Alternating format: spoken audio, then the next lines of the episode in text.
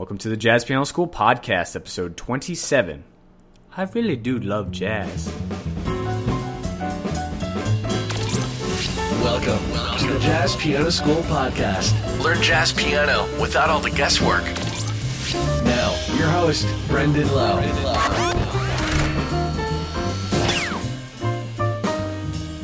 All right, hey everyone, welcome to the Jazz Piano School Podcast, episode number 27. Thank you so much for listening today. I'm your host, Brendan Lowe, and I am finally back from Boston. I was just in Boston celebrating my 30th birthday. That was a lot of fun. Uh, it's been too long since I've done a podcast, so I'm excited to get going again and start instructing you guys. And again, I'm going to shoot for under 15 minutes this time. I still didn't quite make my mark on the last one, but I, I believe, or I at least find it much more beneficial when I hear podcasts that are just quick and to the point. Just makes me enjoy the information that much more. So, if you guys are interested in obtaining a free membership to jazzpianoschool.com, you can go you can do so by going to jazzpianoschool, jazzpianoschool.com and clicking on the link on the homepage and you can get access to videos, uh, free videos, transcriptions, and all the notated music for all the exercises in the videos. So, without further ado, let's get into the episode. In this episode, I'm going to be going over how to connect chords now through improvising. So, we had uh, originally talked about chord tones, in which we want to use while improvising. Then we talked about connecting chord tones with scalar motion, the notes in between the chord tones using uh, notes from the scale. So, just connecting the chord tones, how to connect the chord tones. Now we're going to look at how to connect different chords. All right? So what I'm going to do is, is just give you an example of a 251 and what you should do to practice this. And obviously you're going to see a lot of 251s in jazz tunes. And a 251, for all of you that may not know, is basically those numbers represent the root of a chord in a certain key. So for example, if we're in the key of C major, here's our C major scale. Okay, our one chord, if we build a chord up off of the first note of the scale, scale C, and we use the notes from within the scale, we build a C major 7 chord. I'll go over this a little bit more in detail when I do one on diatonic harmony. And if you go to the website, there's a, a lot of blog posts on diatonic harmony as well.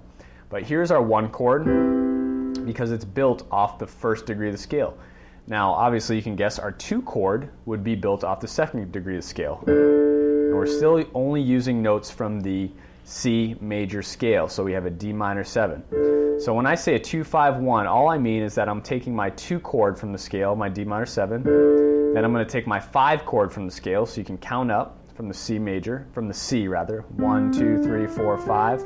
Here's my 5 chord, my G dominant 7, and then my 1 chord, C major 7. So I'm going to I'm going to help you guys connect chords now and in specifically 251. So what you want to start to do is target chord tones on the downbeats, right? And this is what I was talking about in the previous episode. So targeting uh, chord tones on every downbeat is going to be a little bit harder, but just for connecting chords and progressions, you want to target down, uh, chord tones on downbeats. So I'll start out with my D minor 7 and I'll start with a chord tone, let's say F.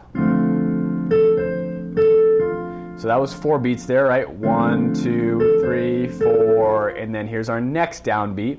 And so I want to pick any chord tone within G7. So I might pick G, right? And then I'll play for four beats again. And then here's our next downbeat, our one chord.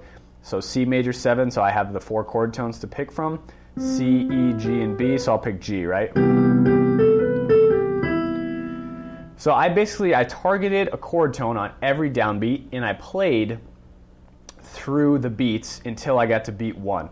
Now there's two ways you can do this. What I want you to do is the first way is I want you to play continuous eighth notes. So I don't want you to stop playing. And you can you should definitely should set up a metronome. Um, actually, where's my phone here? I'm going to set up a metronome just so I can demonstrate this exercise because this will really help you blend your harmonies together. I can't stress this enough. This exercise is so important and it'll help you just weave your solos through all of the harmonies that you're playing in a tune. And a lot of times, this is exactly why solos tend to not sound together, right? They sound broken or just gappy. It's because um, people struggle weaving the chord tones of each chord through the harmonies while playing. So here's my metronome. Let me speed this up here. This will be our quarter note. One, two, here we go. One, two. I'm playing continuous eighth notes.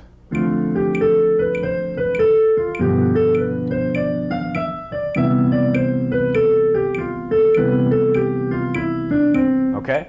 So I was just continuously playing eighth notes. I didn't know, I'm just spontaneously playing eighth notes. I have no idea what eighth notes I'm playing. And your goal is to land on a chord tone on each beat of on the first beat of each measure in your 251. So my D minor 7, going to my G7 and my C major 7. Let me do that for you guys one more time. Okay, one, two, three, four.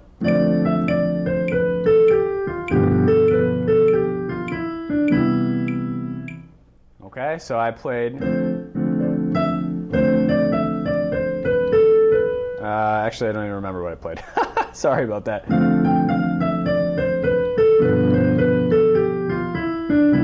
I started on F, I landed on B, and then I landed on E for the C major 7 chord. Now, you want to do this exercise at an appropriate tempo. That's very, very important. If you start too fast, you, you won't be able to do it. So I'm going to slow it down. And again, I'm going to demonstrate at like 40. You can actually do this exercise at 40 beats per minute and it'll be fine. This is exactly what you should do because you're practicing spontaneous creativity with eighth notes, continuous eighth notes. It's forcing you to continuously play and target the chord tones, right? So here's here's at 40. So this is my quarter note, right? This is really, really slow. So here we go. One and two and three and four and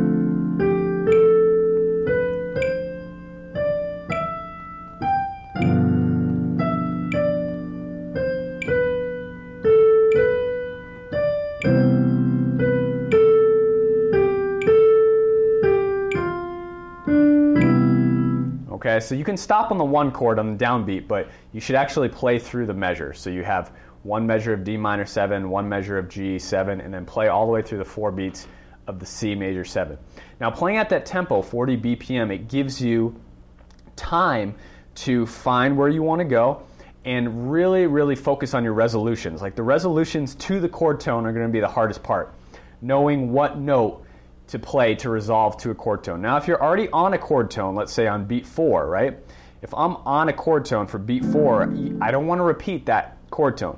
So I need to find a way to resolve it. So if let's say I'm on C on beat four, I might go four and one or something like that. Excuse me. Let's say I'm on, um, let's say I'm on B, okay, on my D7, D minor seven chord. I don't want to repeat the B just to go into my G chord, right? I don't want to go um, four and one. So I need to find a way to resolve back to the B because that's going to be, that's going to be, that's going to be the note we're resolving to. So in this case, if I was on B natural in my right hand and D minor seven in my left, I might just go up to C and then come back down to B to resolve to the third of G7. So it'd be four and one right? So you always want to play continuous eighth notes and change the eighth note as well while you're playing. And switch up the tempos, right? Start at the the, uh, the slowest tempo you need, okay, and then you just start speeding up. So here we go. I'm going to go to 80 now, right, and do the same exercise over my 251, a little faster. And I'm starting on a chord tone. I'm targeting a chord tone on each measure, and all the way through to the one chord. So here we go. One, two, and three, and four, and.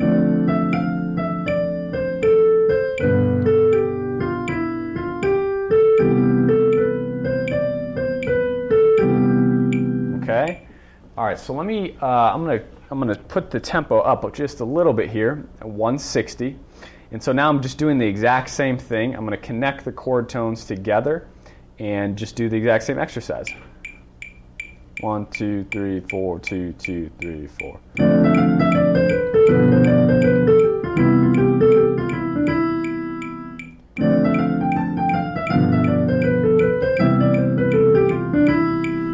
Okay, so, whoops.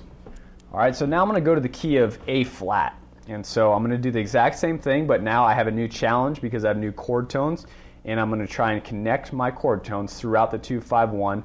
But I'm thinking about each of the set of new chord tones for each chord. Here we go. So this is at 80 BPM. Three, four.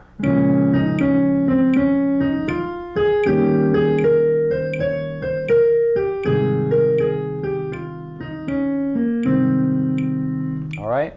So then you just do that throughout all the keys, right? And this is how you start to practice the the uh, resolution into certain chord tones. And you want to practice first with continuous eighth notes.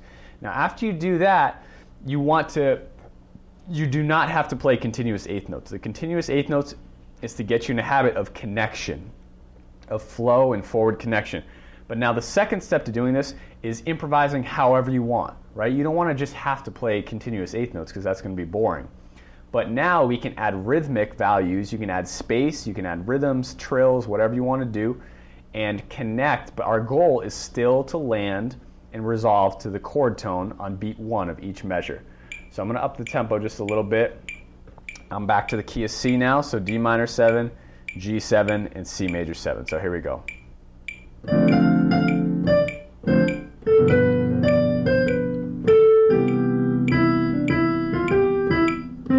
Okay? So I have, you know, again, I'm connecting the chord tones, but I'm adding rhythms now. And when you add that rhythmic value with the swing in it, that's that's basically soloing. You know, you're creating a really, really nice palette uh, of improvisation um, because you're adding that space in there now in rhythmic value and at the same time you're resolving to chord tones. All right, so what you want to do here is you want to connect the chord tones still, but we're going to go throughout the keys. You want to practice moving throughout the keys without stopping. So you can do this with continuous eighth notes, or you can just do it um, with the rhythmic values we were talking about. So adding space, adding rhythms, but always targeting a chord tone on the downbeat of beat one. Now to make this exercise a little bit, uh, I guess, flow better, I'm going to add an extra measure onto the end. So it's going to be a four bar phrase. The two chord will be one beat, uh, excuse me, one measure. The five chord will be one measure, and the one chord will be two measures. So it'll be a four bar phrase. And so I'll, go through maybe six keys just to give you guys a demonstration of this. And this is going to be at 120. And you can do this without right uh, without your left hand, but it's nice if your if your left hand's competent enough to play your root position chords or maybe some voicings you know. It's better to give yourself some comping.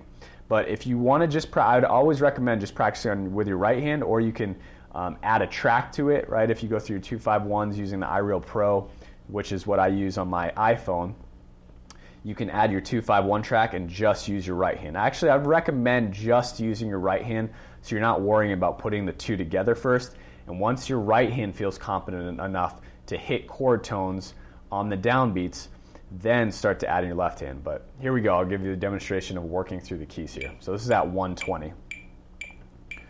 So here we go. One, two, three, four.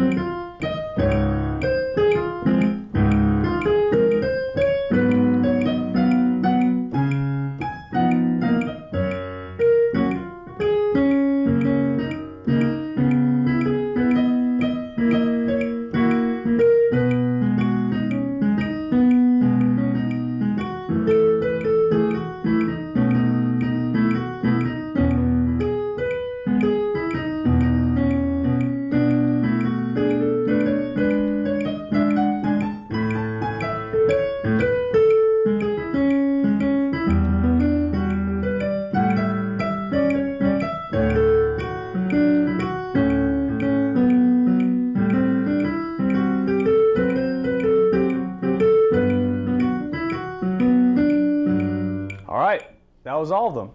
So I made a mistake. Excuse me, I made a couple mistakes. I think I skipped a key by accident, but it just goes to show it's a great exercise. I could actually work on this a little bit more. Um, so what you're trying to do again is target your chord tones, play throughout the keys. Don't worry about your left hand so much. This, the right hand is actually what is the only thing you want to work on. Work on your two five ones individually first, and make sure you nail the connections by landing on the chord tones. Um, practice your two exercises, continuous eighth notes, and then adding the rhythmic values in as well. All right, so hopefully that was helpful, guys. If you could leave me a podcast rating, I'd really, really appreciate it. Five stars, that'd be great. Um, if you haven't liked my Facebook page, jazzpianoschool.com, that would be really awesome as well. I post a lot of cool, excuse me, jazzpianoschool.com, facebook.com forward slash jazzpianoschool. And you can find this episode on the website, um, the, the show notes at jazzpianoschool.com forward slash episode 27. So uh, I hope you guys enjoyed the episode. That's it. And until next time, happy practicing.